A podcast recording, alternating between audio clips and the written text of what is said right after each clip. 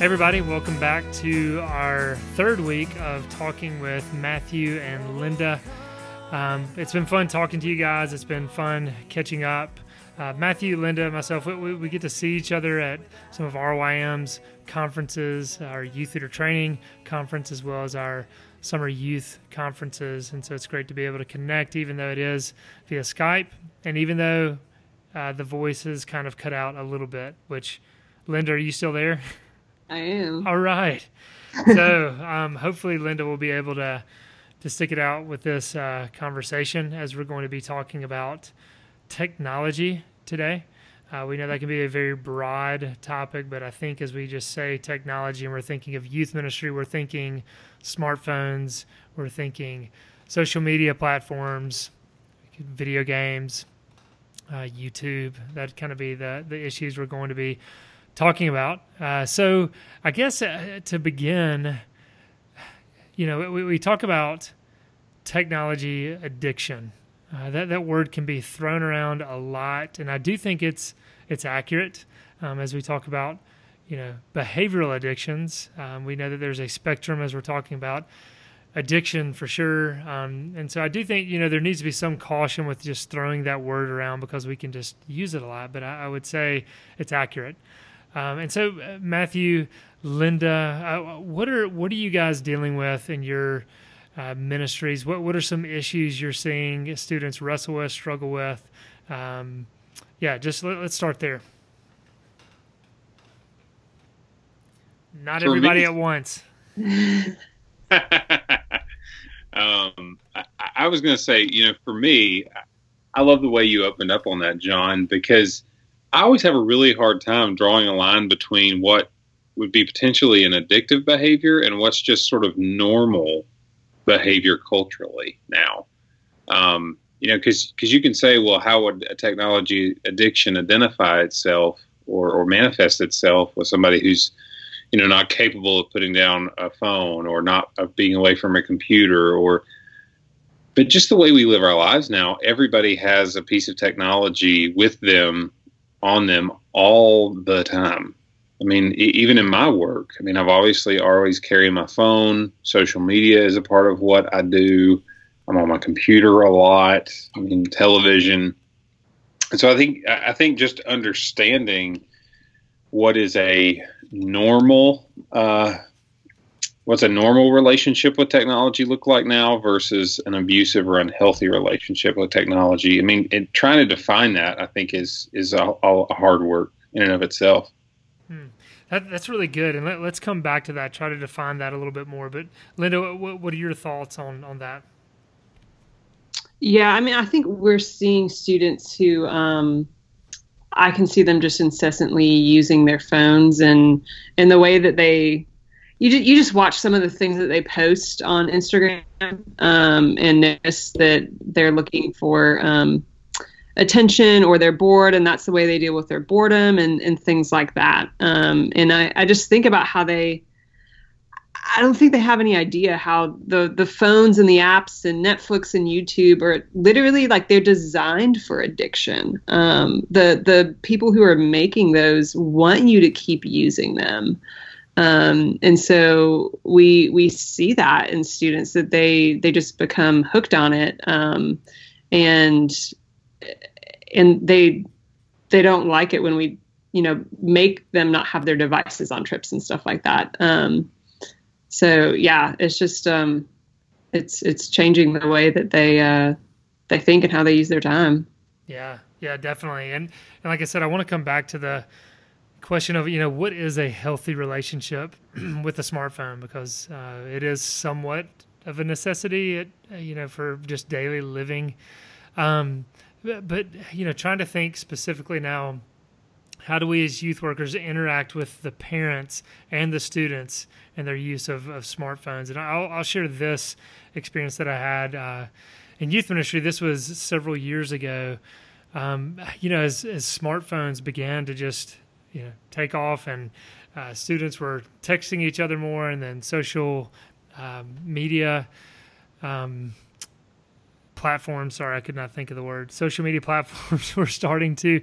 It, it's getting to be that time in the afternoon. By the way, guys. Uh, um, so social media platforms we're, we're beginning to take off. We just noticed students were walking into the youth room and looking at their devices and not looking at each other. I mean, it's the the realization all of us as youth workers were were coming to when, when okay, students are not coming to church to fellowship with each other. They're just staring at the screen, and so we created a um, electronic device policy.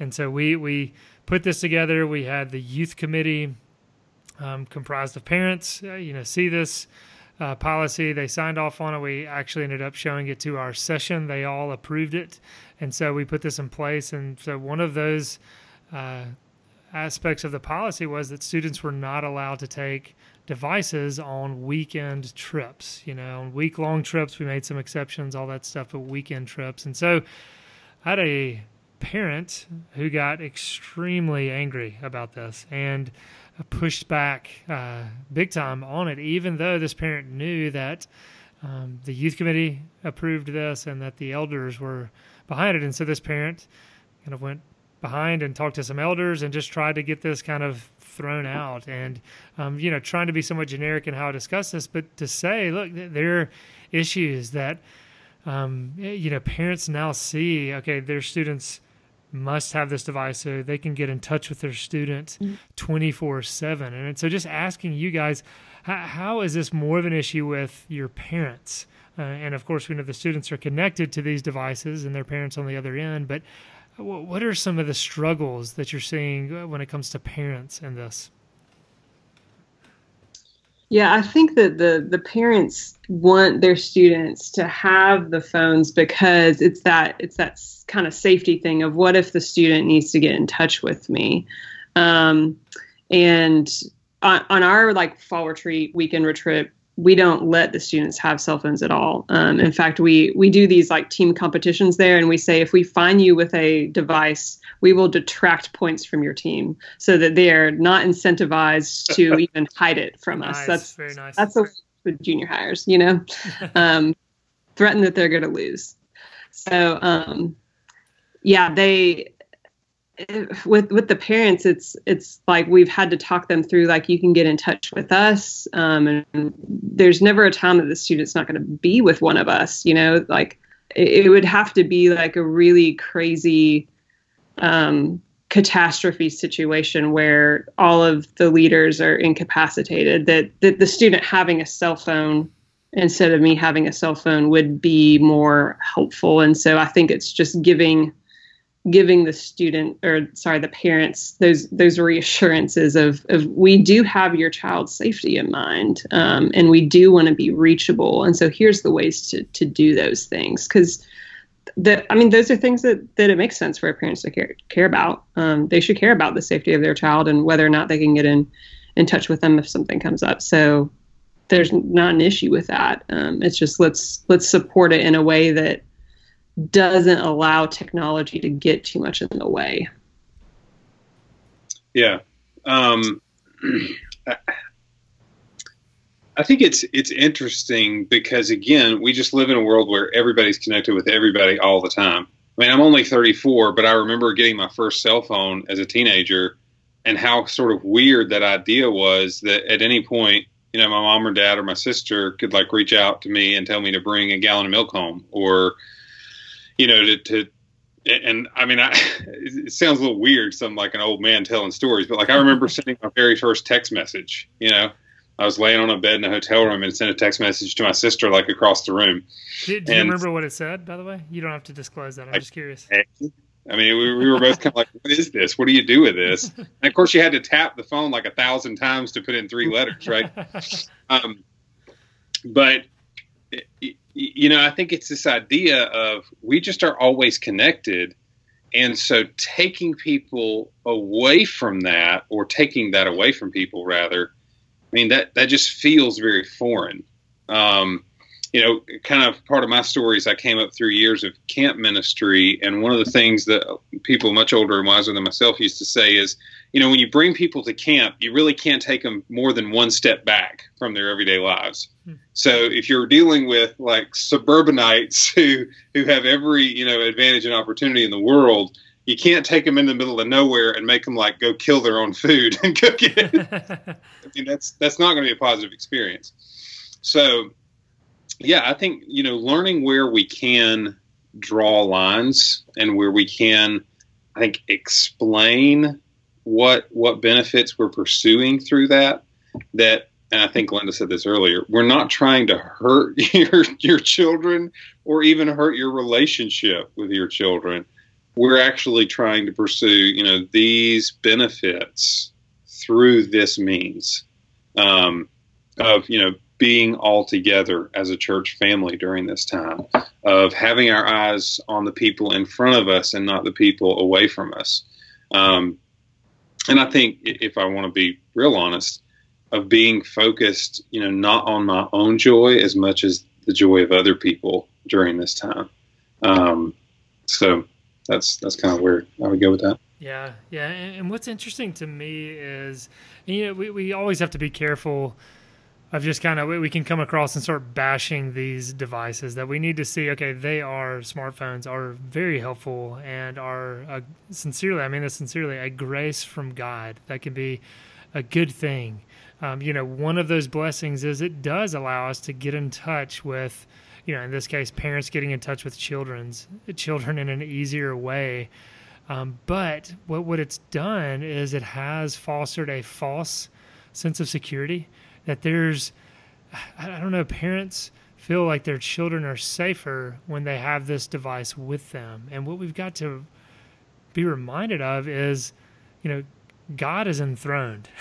he he is sovereign, he is reigning and ruling, and if your child has a phone in their hand or not, that doesn't change uh, things. You know, they're not necessarily more safe or less safe. I mean, it's just, you know, oftentimes when I leave my house on uh, a, a, trip or something, my my children are, you know, talking to me and just sad that I'm leaving. I'm, I'm I can realize, you know what, I, I, feel like they're safer when when I'm at home, and I've got to be reminded. My my heavenly Father is still sovereign, he's still reigning, he's still ruling, and so. Um, anyway, it's just interesting how it can create this false sense of security and can feed this idol of, of um, security, safety that we as parents naturally have, and it's understandable, but we also have to be cautious of how it can negatively impact us. And, and, and, one specific area I did want to bring up, I mean, this is one thing we communicated to our parents, is just the issue of pornography. We know that we are always uh, having to, to deal with this uh, because smartphones, I mean, it's all over every single app that is out there. Um, but as we were telling parents kind of what we were trying to do as a ministry to protect students, uh, it, was this. It was, you know, when I take 80, 90 youth on a fall retreat, I cannot keep up with 80 or 90 smartphones and what they're all looking at and what they're sharing. I mean, we know sexting is uh, very common. And so, uh, just just talk to me a little bit about that, about some of what you guys have dealt with, uh, just in this area of you know sexting, pornography, students dealing with this, parents coming to talk to you. I'd love to hear you guys react to that.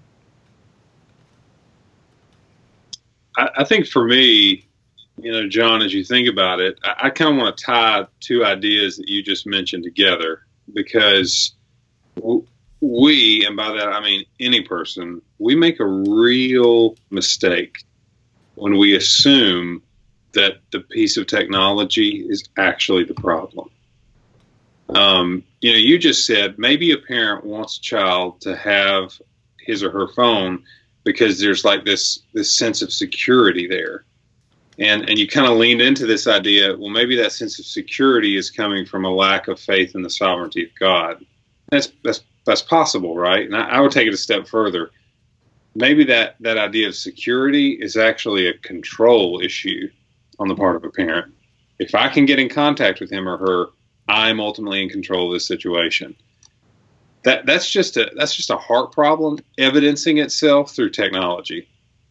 And I think when we start going down the road of, of talking about things like sexting or pornography, again, a smartphone is not going to be the real issue. The hearts of the individuals involved are are the real issue.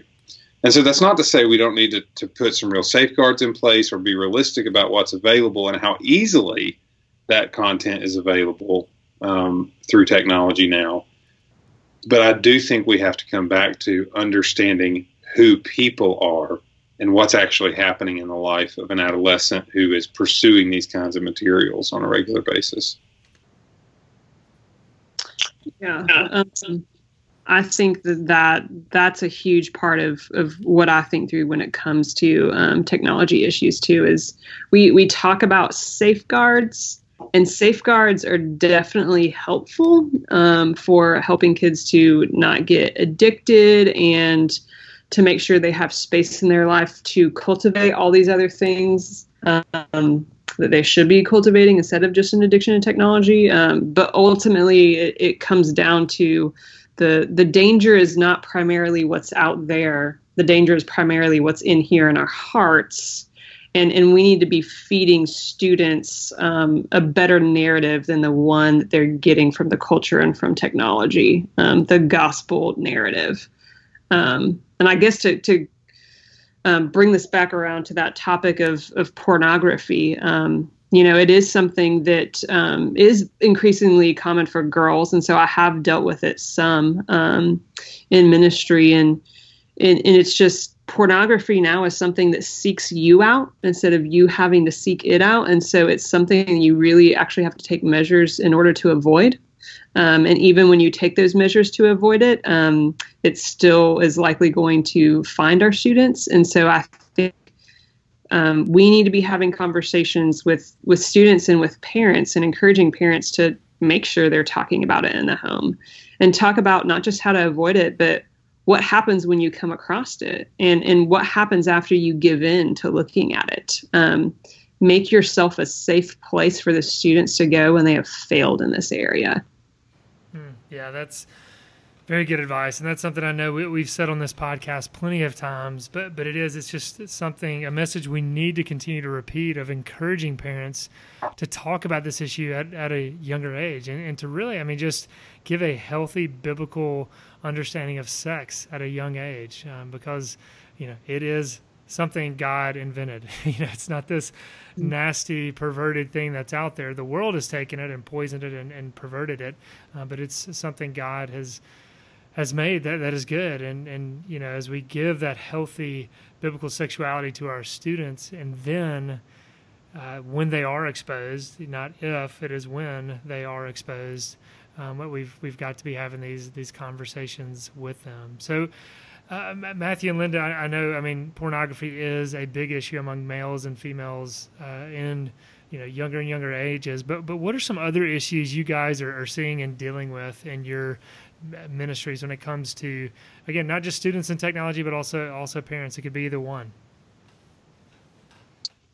Um, I, I, think you know, from my perspective, um, with parents in particular, there, there's kind of two things that are often intertwined. Or, you know, one would be just fear of of technology, fear of what is out there, and so it's sort of a, you know, kind of a, a, a character of like, let's just shut it all out. Let's keep that thing out there as long as we can. Let's, you know, not give them a phone until they're 21. Let's, you know, try to, you know, put all of these safeguards and all and I, I appreciate, I think, a lot of where that's coming from. But that's also a really naive approach to 21st century American life. Um, because, I mean, the kid sitting beside your child on the school bus has got a smartphone and can show him or her whatever. I mean, it, your kids are going to get what they want in the ways that they want it. And so coming back to shepherding the heart of, of opening you know healthy lines of communication even if you choose not for your child to have a smartphone um, of just you know helping prepare him or her for the ways that you know all, all kinds of things will present themselves so you know kind of this this idea of of of ignorance and and kind of the fear that goes along with that i think is is an important thing to kind of speak into. Um, and you know, I, I think too, on the ignorance perspective, it's you know, I, I want to say I think it's important that that parents actually know what's available and and that they are sort of leading in that conversation not only when it comes to things like pornography or sex or um, you know identity issues my gosh that get wrapped up in things like social media but just knowing what's out there in terms of technology um, and how things can can be accessed and and preparing their students for those interactions um, preparing their own children for those interactions you know i think about you know a parent who maybe gets their their their kid a dog for Christmas. It's entirely unlikely that a parent would just throw a dog in their son or daughter's room and say, you know, good luck, or you know they get them a bike for their birthday. You don't just kick the kid out the back door and say, hope you figure it out, you know, son or, or daughter. You, you're walking your child through that process, right, of knowing how to make good decisions. But I think so often we do just throw an iPad or a smartphone at a child and say good luck. And I think that's a really dangerous um, pattern of behavior um, because it doesn't showcase, you know, an active um, shepherding and an active intentional process on the part of a parent. Yeah, yeah, I think those are those are a lot of things we see with um, with parents you know they're they're asking in different ways like how do i navigate this whole technology thing um, with my children and and how do i make them not be so uh, wrapped up in their phone at home and, and just different things like that. And I think our our church had um, sort of a four week series on technology about a year ago that I, I, got to be sort of a voice in that on behalf of the youth ministry so Matthew, we lost Linda again. Um, she'll she'll be back. I'm sure she's going to come back in in just a minute. So. Uh, Matthew, uh, one point I wanted to say on this. I mean, it's something you and Linda are both saying, but to encourage the youth workers out there, this is an area where youth workers can be very valuable to parents. That I mm-hmm. found that parents were often looking to me to educate them on technology and on you know on the the new social media platforms, the new devices, on concerns and things like that. And that's where I felt like there was more of a partnership and where I had more confidence to you know educate parents on this um, because typically you know technology is kind of aimed at younger generations that you know the students are always one two 20 steps ahead of the parents you know on this kind of stuff. And so since the youth workers are a little less removed from the youth culture they are a little more in the know on this stuff. And and I think parents are are much more willing to listen about this topic than they are even on some other ones and so that's where I would encourage youth workers to step up and to help encourage parents, educate parents in this area, and, and not feeling intimidated by it. So that's just one thing I wanted to to chime in and say. Linda, are you back? Can we hear you? Can you hear me now? Yes. Yeah. So going in, you were, you were talking about uh, the four week series that y'all did on technology and how you played a part in that. Yeah. Um, so I, I, got to give a little bit of a perspective from a from a youth worker, you know, there, and and just encouraging parents, kind of like what we were just talking about, that we need safeguards, but we also really need to keep feeding that, that better narrative. They the the only way they're not going to find ways around their parents' safeguards is if they have a stronger affection for Jesus than for whatever this other thing is that they are um, chasing through technology.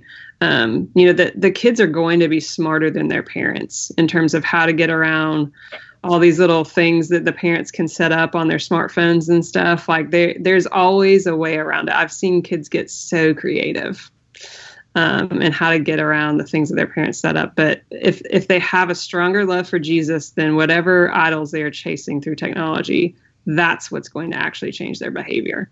Um, and so that is what we need to keep pointing them towards. Yeah, that, that's excellent because, like you said, the you know the um, firewalls, the the ways in which we can block certain things, the filters on the computer, everything those can be helpful at times, but they're not getting down to the hard issues. Uh, that you know, if the child is still trying to find this stuff out there, whatever it is, and the, the firewall is stopping them, uh, then they're still pursuing it. They're still desiring it, and so to get down to the heart is important. Uh, Matthew, Linda, I know we're about to wrap this up soon.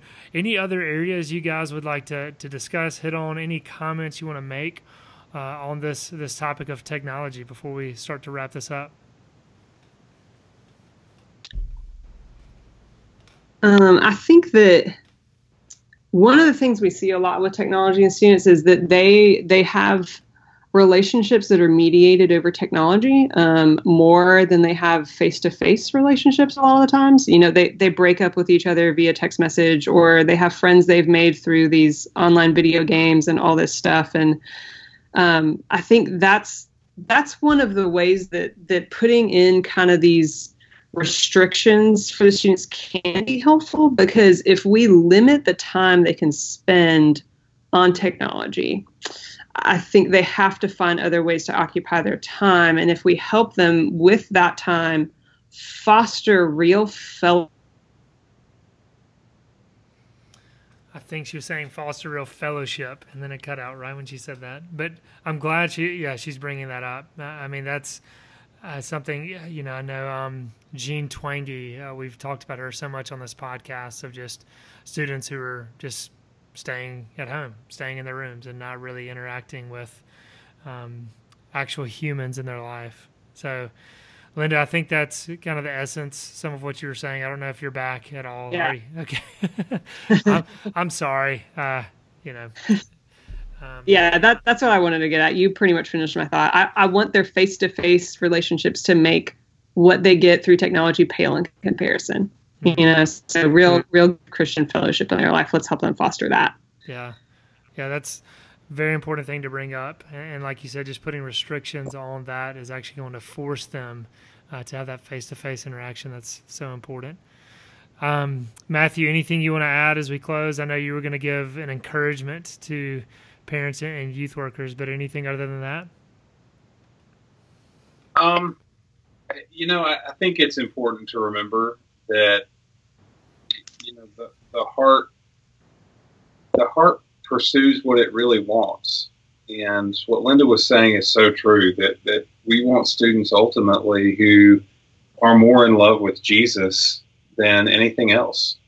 And, you know, kind of through that, then be able to filter everything else that comes their way and, and really shouts for an audience in their lives, um, whether that's through technology or through some other means. Um, and I think you know trying to bring them back to that, and even be that explicit in the way that you are applying any particular scripture um, to, to students to be able to, to drive it to things that are that black and white, that concrete in their lives, I think is important. Um, you know, because I think we can get ourselves into trouble when we start thinking about, you know, well, having a deep affection for Jesus equals this, but we leave off the things that are actually taking place in their lives day by day. Um, or, you know, understanding the love of Jesus looks like this. And, and again, just making it as practical as, you know, understanding the love of Jesus means that, that we can forego this kind of interaction through a smartphone. And that's, that's a good thing that's a blessing. Uh, that's a that's a benefit. That's a help. Um, Good. I was about to jump in. I, it looked like you were about to say something else. So. Oh. no, that, that, that's helpful.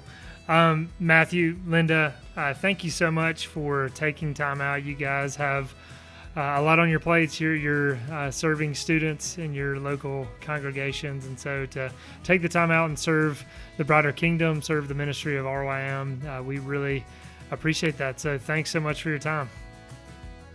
Yeah, glad to do it. All right, and thanks to all those who are tuning in. Be sure to tune in next week, and we will be continuing this theme of uh, partnering with the parents in student ministry. Have a good day. Money. Oh, come and feast without